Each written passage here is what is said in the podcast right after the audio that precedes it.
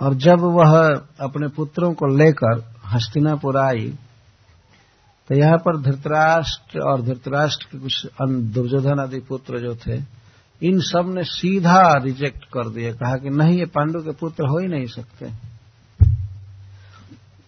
कितनी बुरी बुरी बात कुंती के विषय में लोग बोलते थे हस्तिनापुर में।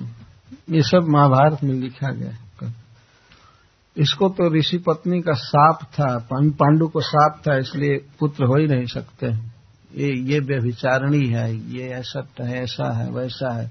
और इन पाँचों पुत्रों को पांडु का पुत्र नहीं माना जाएगा, ऐसा नहीं माना जाएगा। वो बेचारी, एक तो पति के विरह में ऐसे दुखी थी, और दूसरे यह आक्षेप सीधा निरस्त कर दिया गया नहीं, ये पांडु के पुत्र नहीं है। लेकिन बाद में सब ऋषि मुनि जुटे, उन्होंने सारा प्रमाण दिया किस तरह देवताओं से पुत्र प्राप्त हुए और ये पांडु के पुत्र हैं। जब सादा सारी बातें तय हो गई, तब पांडवों को राजा का पुत्र मान करके इनको ट्रेनिंग चालू किया गया।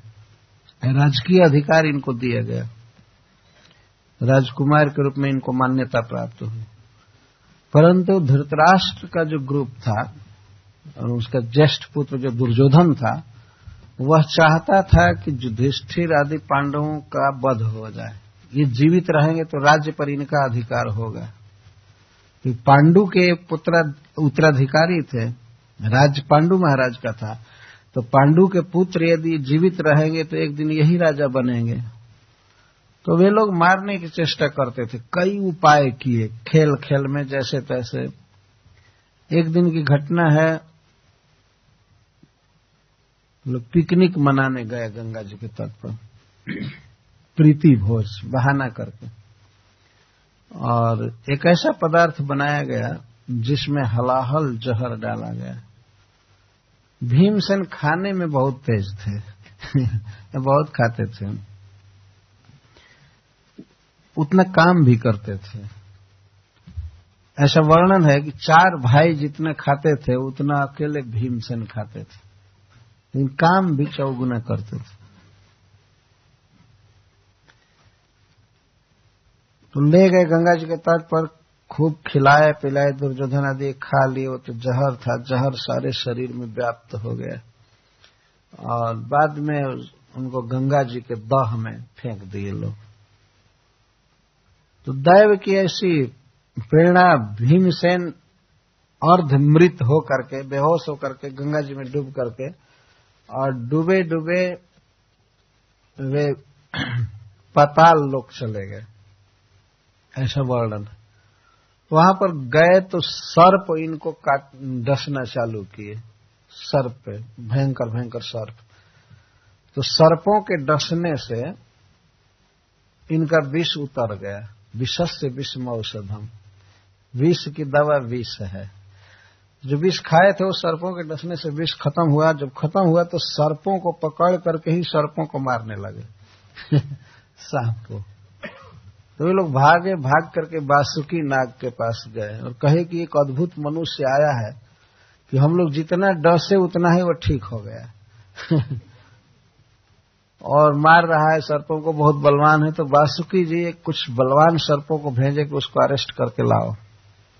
तो लोग ले गए अरेस्ट करके भीमसेन को। तो भीमसेन जब वहाँ बैठे थे तो भीमसेन के नाना के नाना जी वहाँ रहते थे। उनका नाम सब लिखा गया महाभारत में। भीमसेन के नाना के नाना जी रहते थे। तो हम बातचीत चलने लगे, तुम कौन हो? क्या हो? बासुकी जी ने पूछा। तो ये परिचय दिए कि मैं पांडु महाराज का पुत्र हूँ। उनका दूसरा पुत्र हूँ, पांडु महाराज का। तो उनके नाना के नाना जी बैठे थे तो वो बहुत प्रसन्न हुए और बासुकी जी के बिल्कुल अपने व्यक्ति थे। तो उनका स्नेह उमड़ा। उन्होंने कहा कि ये तो बिल्कुल हमारे, हमारा संबंध ही है। तो इस पताल लोक में इसका स्वागत होना चाहिए। बासुकी जी बहुत प्रसन्न हुए कि आपका संबंधी है तो उन्होंने कहा, क्या स्वागत होना चाहिए? तो उस लोक के बहुत से आभूषण इनको पहनाए गए, बहुत सा भेंट की वस्तु दी गई, और अंत में इनके नाना के नाना जी ने कहा कि इसका बल बढ़ाना चाहिए। तो वहाँ पर कुंड छोटा छोटा बना था, जिसमें बहुत सा रसायन भरा हुआ था। रसायन भरा हुआ था तो एक कुंड का रस पीने पर एक हज़ार हाथी का बल बढ़ता था। छोटा छोटा कुंड बनाया गया था हौदा हौजा देश भीमसेन से कहा गया, पियो तो आठ कुंड का रस पी गए। और दो हज़ार हाथी का बल इनमें पहले से था। तो इस तरह से दस हज़ार हाथियों का बल इनमें हो गया। और इसके बाद वासुकी जी की व्यवस्था से इनको पुनः जहाँ गंगा जी में डूबे थे, वहीं पर फिर से ऊपर कर दिया गया। और उधर क्या हुआ कि उधर जा करके सब कौरव रो रहे थे, पांडव तो रो ही रहे थे कि हाँ भैया डूब गए नदी में, ऐसा हुआ ऐसा हुआ। बाद में भीम से निकल करके पूरा नक्श सिख तक गहना पहने थे, दिव्य वस्त्र पहने थे और शरीर बहुत तेजस्वी हो गया था। बल भी बढ़ गया था। जब ये गए तो लोग आश्चर्यचकित हो गए। कि ऐसा कैसे हो गया? देखिए, भगवान की ये सब कृपा थी। इसके बाद अब नहीं मरे तो एक दूसरा प्रस्ताव रखा, दुर्योधन अपने पिताजी से कहा। तो इन लोगों ने कहा धरतराष्ट्र ने कहा, महाराज युधिष्ठिर से कि देखो, तुम लोग राजा के पुत्र हो, लेकिन इस सौ लड़के इधर हैं, तुम लोग पाँच होते हैं। बहुत कंजेस्टेड लाइफ है हस्तिनापुर में। तो मैं तुम लोगों को वारणावत में एक सुंदर राजभवन बना करके दे रहा हूँ। और उसमें उन लोगों की ये इच्छा थी, सारा भवन ऐसे द्रव्यों से बनाया गया था जो एक दिया सलाई की तीली मारने से पूरा आग पकड़ लेता। इन पाँचों को जलाने के लिए प्रयास किया गया। कि किसी दिन सोए रहेंगे, जला करके राख कर दिया जाएगा। तो वो बनाया गया भवन जिसको लाक्षा भवन कहते हैं। एक नाम उसका जतुगृह भी है, लाक्षा भवन। बहुत सुंदर बनाया गया था, लेकिन इरादा यह था कि इन पाँचों को जलाना है इसमें। तो जिस समय सभा लगी हुई थी हस्तिनापुर में, और महाराज युधिष्ठिर को कहा जा रहा था कि आप अपने भाइयों और माँ के साथ जाइए, वहाँ रहिए। तो उस समय सभा में विदुर जी बैठे थे। तो युधिष्ठिर जा रहे थे तो विदुर जी को पता हो गया था, जब वो लक्षा भवन बन रहा था तो विदुर जी लक्षा भवन के मुख्य हाल हाल में जो बड़ा भवन था, उसी में से एक बहुत बड़ा सुरंग बनवाए थे, टनल बनवाए थे, जो बहुत दूर जाकर के जंगल में निकलता है। विदुर जी को पता हो गया था कि इन पांडवों को किसी दिन जलाया जाएगा तो अगर टनल बना रहेगा, सुरंग बना रहेगा तो उसे भाग सकते हैं, बच सकते हैं। तो बनवा दिए थे अच्छी तरह से। जब युधिष्ठिर जा रहे थे सभा के बीच में विदुर जी म्लेच्छ भाषा बोले। म्लेच्छ भाषा में बात किए इनसे। और उस शब्द का अर्थ था कि युधिष्ठिर, जिस समय कहीं आग लगती है तो जो चूहे बिल में रहते हैं, बिल का सहारा लेते हैं। और यदि बिल का मुख अग्नि की सीमा से बाहर रहता है तो वे बिल में घुस करके और निकल कर भाग जाते हैं। ये भाषा थी उनकी। मलेच्छ भाषा में बोले। मलेच्छ भाषा का अर्थ शायद हो सकता है इंग्लिश हो। विदुर जी इंग्लिश बोले होंगे, युधिष्ठिर महाराज भी समझते हैं। जो भी हो। और और लोग नहीं जानते थे। इंग्लिश भाषा बहुत काम करती है। जब भी तो युधिष्ठिर महाराज समझ गए कि भवन किस लिए बनाया गया है और हम पर कभी भी ऐसा दुख आ सकता है, किसी दिन आग लग सकती है। लेकिन वो सावधान क्या होते, उनको तो ये पता हो गया था कि इधर से सुरंग बना है, ये बना है, इसीलिए वो जानते थे कि हम ऐसे भाग सकते हैं। तो अकस्मात एक दिन घटना घटी। एक भीलनी, वनवासी स्त्री अपने पाँच पुत्रों के साथ आकर के लक्षा भवन के बरामदे में सो गई थी। इस बात का पता युधिष्ठिर महाराज को नहीं था, जिसमें आग लगो जाड़े का दिन था। लगभग दिसंबर जनवरी रहा होगा। जाड़े का दिन था तो बरामदे में आकर बेचारी सो गई थी। इधर पाँचों भाई आपस में जाग करके माँ कुंती के साथ परामर्श करने लगे। युधिष्ठिर महाराज ने कहा कि भीमसेन, आखिर किसी न किसी दिन हम लोगों को जलाया जाएगा। इसलिए हम लोग स्वयं ही इस घर को जलाकर भाग जाए। ऐसा करें। तो ये विचार पास हो गया आपस में और भीमसेन ने आग लगाना चालू किया उस भवन में। आग लगाए और सुरंग के रास्ते से पाँचों भाई निकल गए। किस तरह से सुरंग के रास्ते से जा रहे थे, उसमें का वर्णन है कि भीमसेन दो भाइयों को अपने दोनों बाहों से पकड़े थे और दो को अपने कंधे पर चढ़ाए थे, चार भाई, और माँ को पीठ पर ले लिए थे।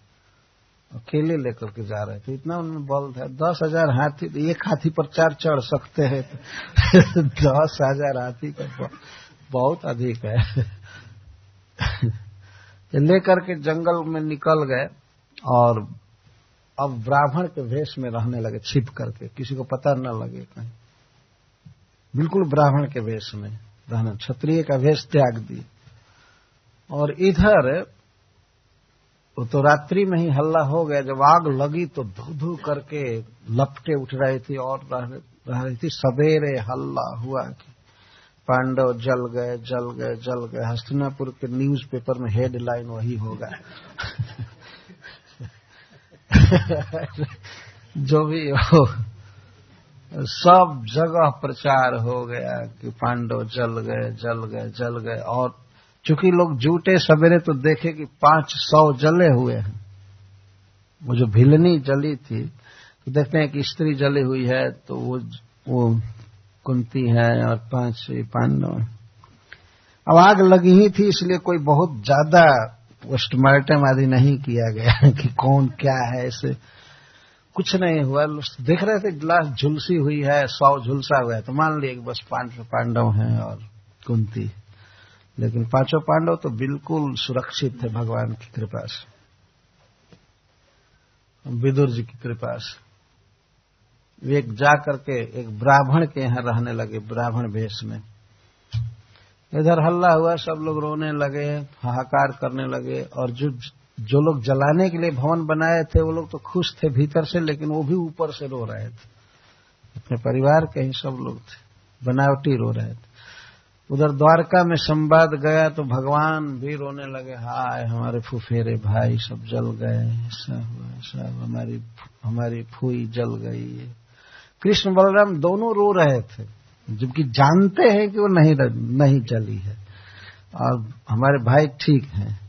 इन दोनों रथ पर चढ़ करके आए हस्तिनापुर। अनतेष्ठिक क्रिया सब हो गई, उसमें भगवान भाग लिए थे। सारी काम क्रिया जो शरीर त्यागने के बाद होती है, हो गई वहाँ। जिस समय भगवान इधर आए थे, उसी समय वहाँ मणि के लिए वो धनवा बध कर दिया भगवान के ससुर का, द्वारका में। तो भगवान उसको सुने तो कहे, हम इधर विपद में पड़ गए, फिर उधर विपद में पड़ गए। अजीब भगवान की लीला है। तो रो रहे थे, कुंती का गुण गा रहे थे, युधिष्ठिर महाराज का और सबका। होते होते ये समय बीतता गया तो पांडव ब्राह्मणों के वेश में रहते थे। कोई नहीं पहचान पाता था। कुछ कार्य करते थे उसी से जीविका चलती थी। किसी तरह जी भर रहे थे। जिस गाँव में रहते थे, वहाँ एक इलाके में एक बहुत बड़ा राक्षस रहता था। जिसका नाम था ब्रिक और नरभक्षी था तो कभी भी किसी मनुष्य पर अटैक करता था, खा जाता था। तो एक दिन उस गाँव के लोगों ने, और आसपास के लोगों ने मिलकर के मीटिंग किया कि ये जो राक्षस मनुष्यों को खा जाता है पकड़ करके तो ऐसा इसे रिक्वेस्ट किया जाए कि हम लोग अलग अलग घरों से, आपको साल में एक दिन की पारी पड़ेगी तो हमारे घर से कोई आदमी लेकर के उपहार जाएगा पुआ पूड़ी जो कुछ भी है लेकर के जाएगा, वो भी जाएगा और जो आदमी जाता था उसको भी खा जाता था। जो मनुष्य जाता था उसको भी खा जाता था और एक गाड़ी सामान, एक बैलगाड़ी सामान जाता था उसको खाने के लिए परिवार से। तो ऐसा निश्चय किया गया था तो जिस घर में पांडव ठहरे थे, एक दिन उस घर की बारी आ गई। तब इस घर से किसी को जाना है उपहार लेकर के। तो आपस में रो रहे थे, बच्चे रो रहे थे, और जो सयाने लोग थे, कोई कहता था, और सब तैयार थे, आपस में बात कर रहे थे। कोई कहता है बड़ा भाई उस घर में जो था, वो कहता है कि मैं जाऊँगा। आप लोग सुरक्षित रहिए। तो दूसरे कहते थे, नहीं, मैं जाऊँगा। तो माता जी जो थी, उस घर में ब्राह्मणों की माता, वो कहती थी कि मैं जाऊँगी, मेरे जीवन से क्या लाभ है, आखिर मरना ही है तो मैं चली जाऊँगी, लेकर के हमको खाएगा। तो इस तरह से बातें वे लोग कर रहे थे। कुछ सेटिल नहीं कर रहे थे। तो युधिष्ठिर महाराज सुन लिए इस बात को। मैं कहा, क्या बात है, क्या बात है? तो ऐसी ऐसी बात है। आज इस घर से किसी को जाना है, उपहार लेकर के। भोजन तो बना ही हुआ है, बहुत मात्रा में बना था। कोई लेकर के जाएगा तो सब कहते हैं कि मैं जाऊँगा मैं जाऊँगा मैं जाऊँगा। और मैं कहती हूँ कि मैं बूढ़ी स्त्री हूँ। मैं चली जाऊँगी, मुझको खा जाएगा, क्या हर्ज होगा जब युधिष्ठिर महाराज सुने तो कहें इस राक्षस का वध करना बहुत ज़रूरी है। तो उन्होंने भीम से बात किया। जानते थे कि भीम में बहुत बल है, वो उसका वध कर देंगे। तो बातचीत में तय हुआ, भीम से ने कहा, बस बस, मैं लेकर के जा रहा हूँ। सारा सामान जो था, उन्होंने कहा कि और बनाओ और बनाओ, मैं लेकर के जा रहा हूँ। और ये सारा सामान खाने वाले थे। वो ब्राह्मणी तो रोने लगी, नहीं नहीं, आप लोग हमारे घर के अतिथि हैं, मैं ऐसा नहीं कर सकती, आप मत जाइए, आप हमारे घर का कोई जाएगा, आप मत जाइए, आप मत जाइए। लेकिन भीमसेन ने कहा, नहीं, आप निश्चिंत रहिए, मैं ही उसको मार करके आऊँगा। तो वो तो विश्वास नहीं कर रही थी कि ऐसा कैसे हो सकता है, ऐसा कैसे हो सकता है। तो नहीं, आप निश्चिंत रहिए। तो वो पूरा बैलगाड़ी भर करके सामान भोजन जुटाया गया। और भीमसेन को कहा कि ठीक है, आप जाइए। अरे,